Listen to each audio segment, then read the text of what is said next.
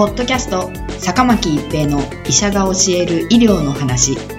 この番組は大学病院の内科医であり医学博士である坂巻が疾患や予防医療といった医療に関してお話しする番組ですそれでは今回の番組をお楽しみください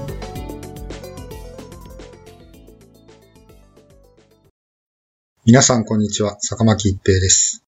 ポッドキャスト、坂巻一平の医者が教える医療の話。今回は SARS です。重症急性呼吸器症候群、シビアアキュートレスピラトリーシンドローム、SARS は、SARS コロナウイルスによって引き起こされるウイルス性の呼吸器疾患です。動物起源の人畜共通感染症と考えられています。2002年11月から2007年7月にかけて、中華人民共和国南部を中心に起きたアウトブレイクでは、広東省や香港を中心に8096人が感染し、37カ国で774人が死亡したとされています。致死率は9.6%でした。また、院内感染は58%とされています。症例定義は38度以上の高熱及び咳、呼吸困難、息切れのいずれかの症状、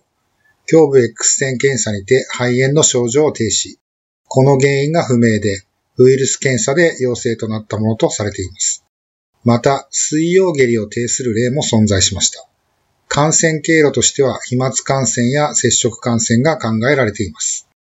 2から7日の潜伏期間の後、最初の症状はインフルエンザ用で、発熱、筋肉痛、無気力状態、外装、咽頭痛、その他非特異的症状が見られます。全患者さんに見られるのは38度以上の発熱ですが、SARS では呼吸困難や肺炎、またはその両方が見られますが、これは一時的なウイルス性肺炎、また細菌性肺炎、双方の可能性が考えられます。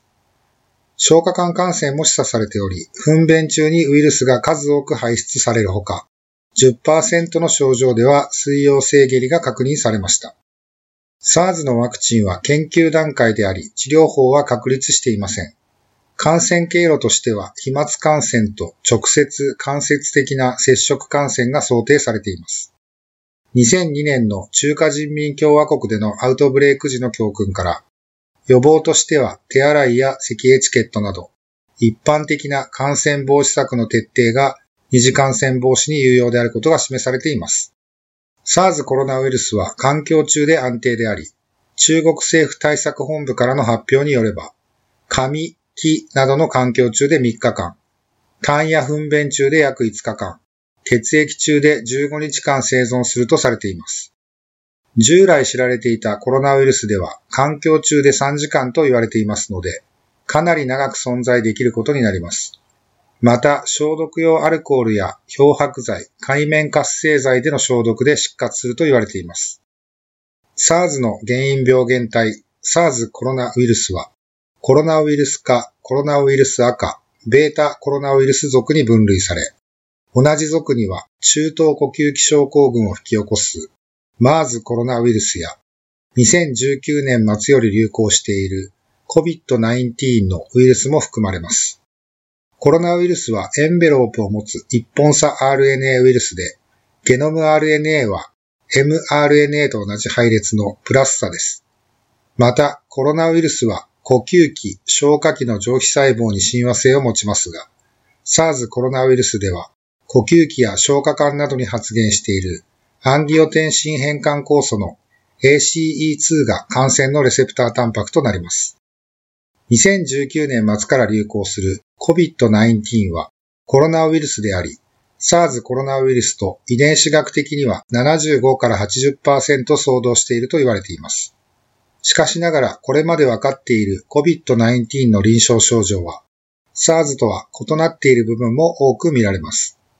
SARS は発症後4日前後が最もウイルスの感染力が強いとされており、隔離が容易でしたが、COVID-19 では無症状でも感染力があり、発症した場合、症状によらず14日間はウイルス量が変わらないと言われています。このため COVID-19 は封じ込めが困難です。COVID-19 の感染は飛沫感染、接触感染と言われており、咳エチケットと手洗いが重要であり、さらに環境をアルコール等で消毒することも重要です。ポッドキャスト、坂巻一平の医者が教える医療の話。今回は SARS でした。ありがとうございました。ポッドキャスト坂巻一平の医者が教える医療の話。今回の番組はいかがでしたか？次回の番組もお楽しみに。